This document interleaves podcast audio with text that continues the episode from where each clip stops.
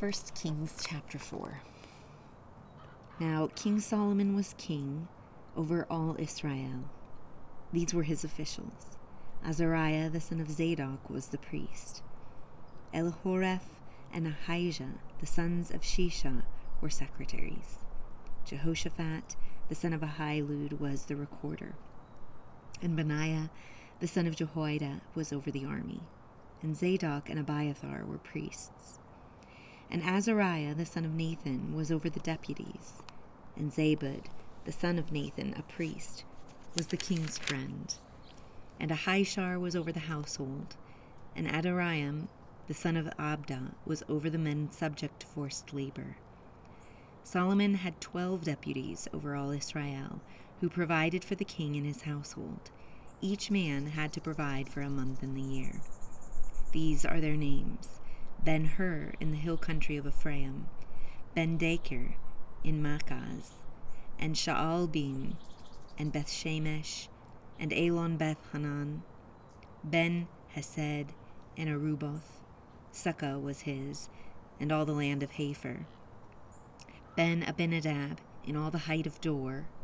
Taphath, the daughter of Solomon, was his wife.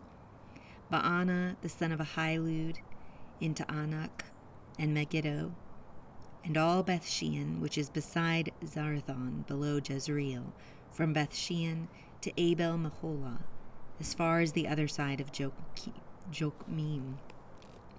Ben Geber in Ramoth Gilead, the towns of Jair, the son of Manasseh, which are in Gilead, were his. The region of Argob, which is in Bashan, sixty great cities, with walls and bronze bars, were his. Ahinadab the son of Iddo in Mahanaim, Ahimaaz in Naphtali. He also married Basemath, the daughter of Solomon. Baana the daughter of Hushai in Asher and Bealoth, Jehoshaphat the son of Paruah in Issachar, Shimei the daughter of Elah in Benjamin, Geber the son of Uri in the land of Gilead, the country of Sihon king of the Amorites and of Og king of Bashan and he was the only deputy who was in the land. Judah and Israel were as numerous as the sand that is on the seashore in abundance. They were eating and drinking and rejoicing. Now Solomon ruled over all the kingdoms, from the river to the land of the Philistines and to the border of Egypt. They brought tribute and served Solomon all the days of his life. Solomon's provision for one day was thirty kors of fine flour and sixty kors of meal, ten fat oxen, twenty pasture fed oxen, a hundred sheep, besides deer, gazelles, roebucks, and fattened fowl. For he had dominion over everything west of the river, from Tiphsah even to Gaza, over all the kings west of the river, and he had peace on all sides around about him. So Judah and Israel lived in safety, every man under his vine and his fig tree, from Dan even to Beersheba, all the days of Solomon. Solomon had 40,000 stalls of horses for his chariots and 12,000 horsemen. These deputies provided for Solomon and all who came to King Solomon's table, each in his month, and they left nothing lacking.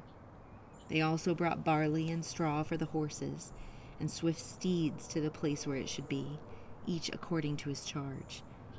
Now God gave Solomon wisdom and very great discernment, and breadth of mind, like the sand that is on the seashore. Solomon's wisdom surpassed the wisdom of all the sons of the east and all the wisdom of Egypt, for he was wiser than all men, than Ethan the Ezrahite, Heman, Calcol, and Darda, the sons of Mahol, and his fame was known in all the surrounding nations.